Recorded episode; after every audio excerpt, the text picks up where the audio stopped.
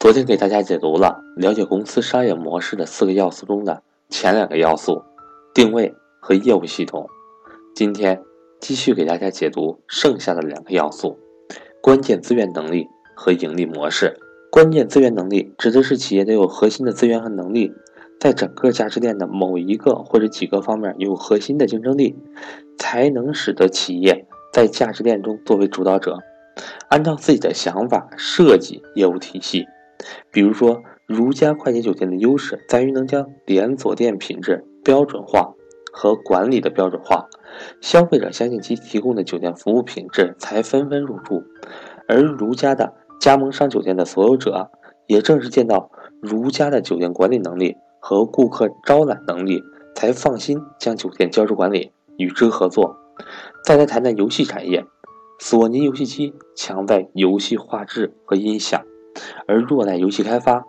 因此利用第三方软件商的研发能力来抗衡研发能力强的任天堂，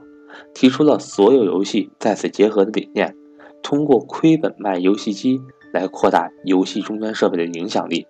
也吸引来了众多游戏软件商开发该游戏机平台的游戏，游戏开发商交给索尼游戏平台权利金。双方达成互惠，同样是做游戏产业，微软则强在自身的操作系统和网络优势，用同一平台可以同时开发电脑和 Xbox 游戏，节约了软件商的成本。用户可以凭此机玩网络对战，微软则收取网络增值服务费。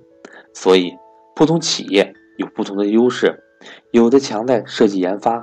有的。强在销售终端，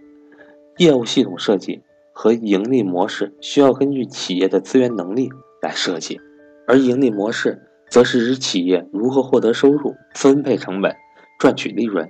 良好的盈利模式不仅能够为企业带来收益，更能为企业编织一张稳定共赢的价值网络。有了制定好的业务系统和资源能力，还需要清晰的盈利模式。传统观念中。卖给客户商品，收入就来自客户；在新的商业模式下，收入可以不来自客户，而来自于第三方伙伴，成本也可以由合作方进行支付。最普遍的案例是传媒行业，电视台向我们播放电视内容，却不用我们支付费用，因为电视收入是向广告商收取。苹果卖 iPhone 手机，不仅赚销售硬件的钱。iPhone 手机中有 Apple Store 软件销售平台，消费者在该平台下载某些应用软件需要缴费，苹果就与软件商进行分成，应用的开发成本却不用苹果承担。新的盈利模式中，很可能是卖 A 物品，却靠 A 物品引发出的 B 物品盈利。例如，在牛奶包装行业中，利特公司通过低廉价格。将包装机卖给客户，甚至免费赠送包装线来迅速抢占终端。客户因为不用支付巨额资本支出而欣然同意。利乐通过后续不断的卖包装纸来盈利。腾讯通过免费的 QQ、微信吸引顾客人气，再通过卖广告、游戏、电商、增值服务等方式进行盈利。基本上，传统商业模式的特征。为自己投资加重资产加高负债加低周转加高净利率，而新型商业模式特征则为外包、租赁、业务合作等，低投入加高周转加低净利率加现金流好。